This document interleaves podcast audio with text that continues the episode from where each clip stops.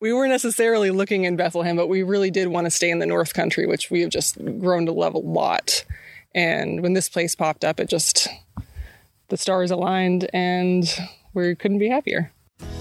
Welcome to the North Country Fruit and Vegetable Podcast. My name is Heather Bryant, and I am working on this project together with my UNH Extension colleagues Olivia Saunders and Nick Rowley. The podcast is a COVID friendly answer to the North Country Fruit and Vegetable Seminar and Trade Show, started by our retired colleague Steve Turaj approximately two decades ago. We plan to release five episodes of our podcast in the fall, and then in October, we will run a series of interactive lunchtime discussion sessions, one for each episode. During these sessions, we will be able to dive deeper into each topic. You can ask questions of the people we interviewed, other experts, or each other. The topics will center around issues and ideas of interest to farmers and people who choose to live a rural life. Thanks for joining us. Thanks for talking with us today, Bridget. Will you start by telling us about Benfork Farm as it is today? So today we're in Bethlehem, New Hampshire on about a 30 acre piece of land that we bought two years ago.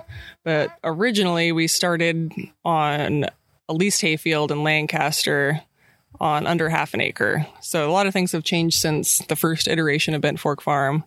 But right now we're farming on just under two acres of cultivated land and in two high tunnels.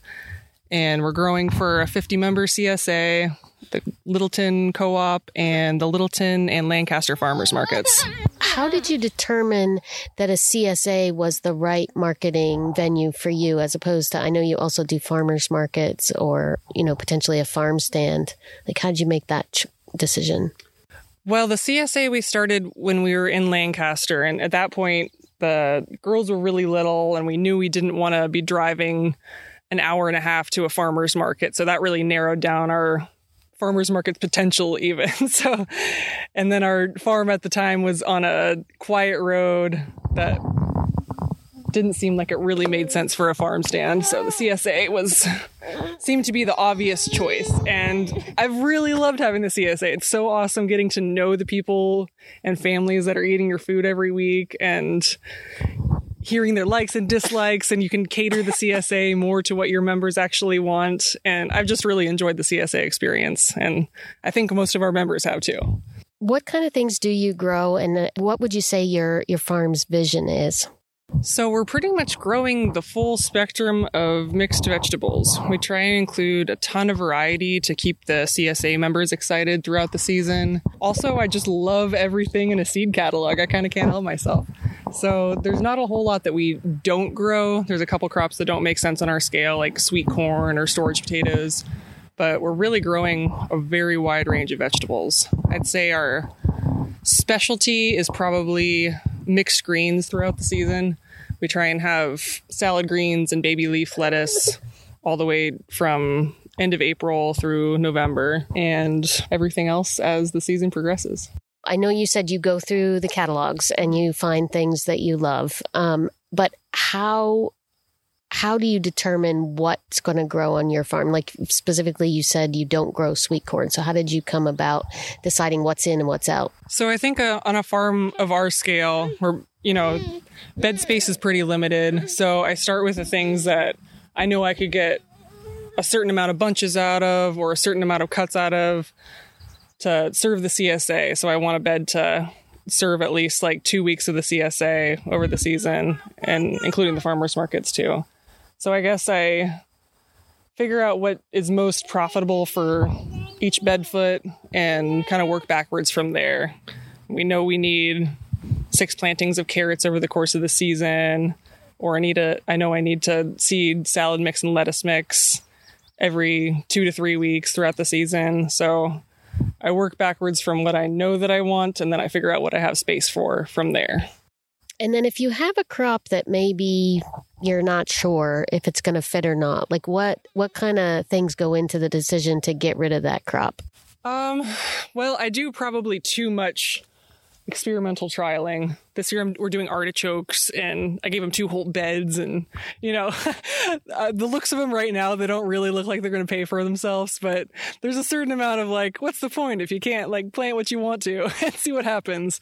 So I think a lot of it is just to do with like keeping it interesting and, and exciting for us. Can you tell us what initially drew you to farming um, as a career? So I started out farming um, as a woofer when I was waiting for placement in the Peace Corps. So I had some kind of free time on my hands, and it seemed like a you know a good way to have a low commitment employment and live for free. So that was my first introduction into farming, and I really just love the lifestyle. I love that you get to work physically, you get to see things progress throughout the season. You know, you get to see hard work come to fruition and the literal fruits of your labor. And I've always loved that.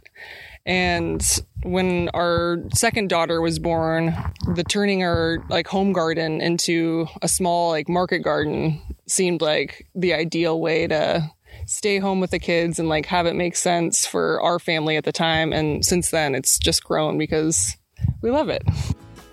For those of you who are wondering what woofing means, woof is an acronym W W O O F, and it stands for Worldwide Opportunities on Organic Farms. And it's um, their mission is to be a worldwide movement to link visitors with organic farmers, promote a culture and education exchange, and build a, com- a, global community conscious of ecological farming and sustainability practices. So, woofers um, will go to farms for could be one day, could be several months, um, and typically they'll get room and board in return for um, a half a day's work for every day that they're there. And then the other half of the day, they can become part of the farm community and get to see what organic farming looks like in um, in the particular region that they're visiting you kind of explained uh, when the when the farm started, um, but can you give us some some hints of the steps of how you grew into what you you are today? So you obviously started in Lancaster, and then at some point decided to move to Bethlehem. So can you tell yeah. that story? Yeah, we were lucky enough in Lancaster to have a lot of different neighbors that just really helped get things started. We had one neighbor who let us use his hayfield and, you know, rip up that sod and turn it into a garden. We had another neighbor with a barn that happened to have a walk in cooler and a washing area, and some other neighbors that pitched in and helped, and not to mention like both of our families. So we were really lucky in that sense to have a lot of backup getting things into production. What prompted the decision to move the whole farm to Bethlehem? Well, at some point we were started I think in our second season we started seriously looking for somewhere we could put down roots. It, you know, that we're ready to take those next steps and like put up a greenhouse, make a better wash pack area, a lot of infrastructure improvements that like we couldn't do on leased land. So the search for land took almost three years. So That was, and we weren't necessarily looking in Bethlehem, but we really did want to stay in the North Country, which we have just grown to love a lot. And when this place popped up, it just, the stars aligned and we couldn't be happier. So, if you had it to do all over again, is there anything that you would change? You know, I was thinking about this question, and there's, I can't think of any one thing that I would have done differently, but it's just incredible thinking about all the stuff we've learned along the way that you can't believe like we can't believe we were doing things the way we were doing five years ago. So it just it's cool to see how much you learn just along the way by doing things wrong by meeting other people who are doing things right and just learning from from our peers around here especially in this growing climate which is quite tricky. Where were you when you first started farming um, the first place that I woofed at was actually in Northern California, and then in Arizona was my first like full season farming, which is you know worlds apart from Northern New Hampshire. And then after that first farm, I worked at farms in Texas and upstate New York, East uh, Western Mass. We Ben and I farmed with his dad in Montana for a summer, so it's been a real learning experience to see how operations of every different size and scale are run in different places all over the country. And I, I just love it. I think it's like the coolest thing. It's to see how people make a living off the land in such starkly different circumstances. What are your goals for the next 5 years? Where do you where do you want the farm to be in 5 years? So our farm like I said before, is we're under two acres in production, and really, I don't want it to be too much bigger than that. And you know, we're limited in a sense that we're on a pretty rocky hillside, and there's not unlimited open ground that we can move into. So, in the next five years, I want to hone in on our efficiencies and our rotations and our succession planting. So we have the dates just right, and there's less guesswork involved, which I feel like we have learned a lot in that department, but there's still like a lot of refining to do that I think would make things less stressful, which is another goal, being less stressed at this time of year. That sounds like a reasonable goal. Although I fortunately I feel like just when you think you've got it figured out, a weird a weird weather year comes along yeah, and it kind of right. messes up the math. yeah. Maybe more of the goal is to just handle the stress a little better because inevitably like things are going to happen that you can't plan for. What is your long-term goal for the farm? Like further out from 5 years. What do you what do you ultimately want it to be? I think we're I'm still figuring that out. I have a lot of different ideas of places we could take it or what we want to add or subtract from the whole equation. So I think that's a vision that's still evolving. I'm not really sure yet, but we've got big dreams for this place. Um, what do you want to tell an inspiring farmer that you wish you had known when you started? I think what I wish I had known when I started is to just like go for it. Like you don't need to you could farm for 20 years at different places and you still wouldn't be prepared to start your own operation. I think there's just a lot to be said for diving in and learning as you go. And at any scale too. I think that I think that makes a certain amount of sense. You mentioned Peace Corps before, and I think mm-hmm. Peace Corps is one of those things. If you if you don't just do it, you're going to scare yourself, and then you won't do it. For the people in the audience who don't farm, um, but want to support farms or want to be good neighbors to farms, what would you suggest? I would say shop the mar- farmers market. We always love a honk and a thumbs up when you're driving past on a hot, sweaty harvest day. And just being conscientious of how how places are run. Um, I think it's tempting for a lot of people to like want to stop by and try and buy things and we always like appreciate that people are interested but we're not always able to stop and accommodate special order picking. And can you give us just a couple examples of your favorite tricks. So, you know, maybe a tool that you like, you know, feel like it's paid for itself 10 times over, or a little labor saving efficiency trick that you've learned over time that you can't do without now. One labor saving trick that we use a lot of now is with silage tarps, which I love and hate silage tarps. They're heavy and irritating to move around. But for succession plantings, I think they're a really awesome tool. So, our upper field, for example, we seeded the first bed of carrots in late April and had the rest of it tarped. And since then, we've peeled back the tarp every two weeks or three weeks, seeded two more beds of carrots.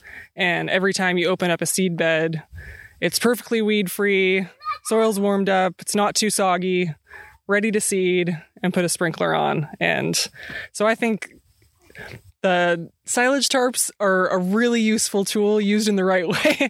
They're not as magical as they've been advertised sometimes with lay it down and 2 months later you can plant right into it. And but they do have a really awesome place on our farm. And as far as tools, um, we have a three row Jang seeder, and that's something that I wish I'd invested in a lot sooner. It's so precise. The seed you waste is so minimal compared to like an earthway or hand seeding, and not having to thin carrots is a magical thing in itself. Well, thanks very much, Bridget, for talking with us today. This has been really, really great. And um, we're looking forward to uh, hopefully everybody who, who listened today will join us for the discussion session during the North Country Fruit and Vegetable Conference. So thanks again, Bridget. Thanks, Heather. Thanks again for joining the conversation about agriculture in the North Country. And be sure to check out our webpage, extension.unh.edu forward slash north, where you can find this podcast, information about the North Country Fruit and Vegetable Conference, and instructions for participating in episode discussions. The North Country Fruit and Vegetable Podcast is a production of University of New Hampshire Cooperative Extension, an equal opportunity educator and employer. Views expressed in this podcast are not necessarily those of the university, its trustees, or its volunteers. Inclusion or exclusion of commercial products in this podcast does not imply endorsement. The University of New Hampshire, U.S. Department of Agriculture, and New Hampshire counties cooperate to provide extension programming in the Granite State. Learn more at extension.unh.edu.